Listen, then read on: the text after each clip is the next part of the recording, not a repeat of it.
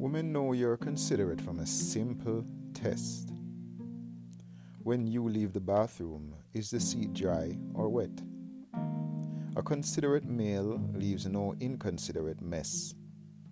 Worse so when it's generated from his waste. A kind man, the basis of mankind. Yet males leave our minds, just like our toilets. So a real man cleaned up all our mess. On the cross, we failed his test, but our failure was built into his plan.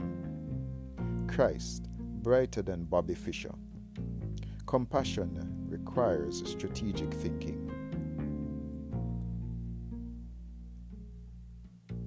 Kindness thinks three moves ahead. A brute thinks after he moves.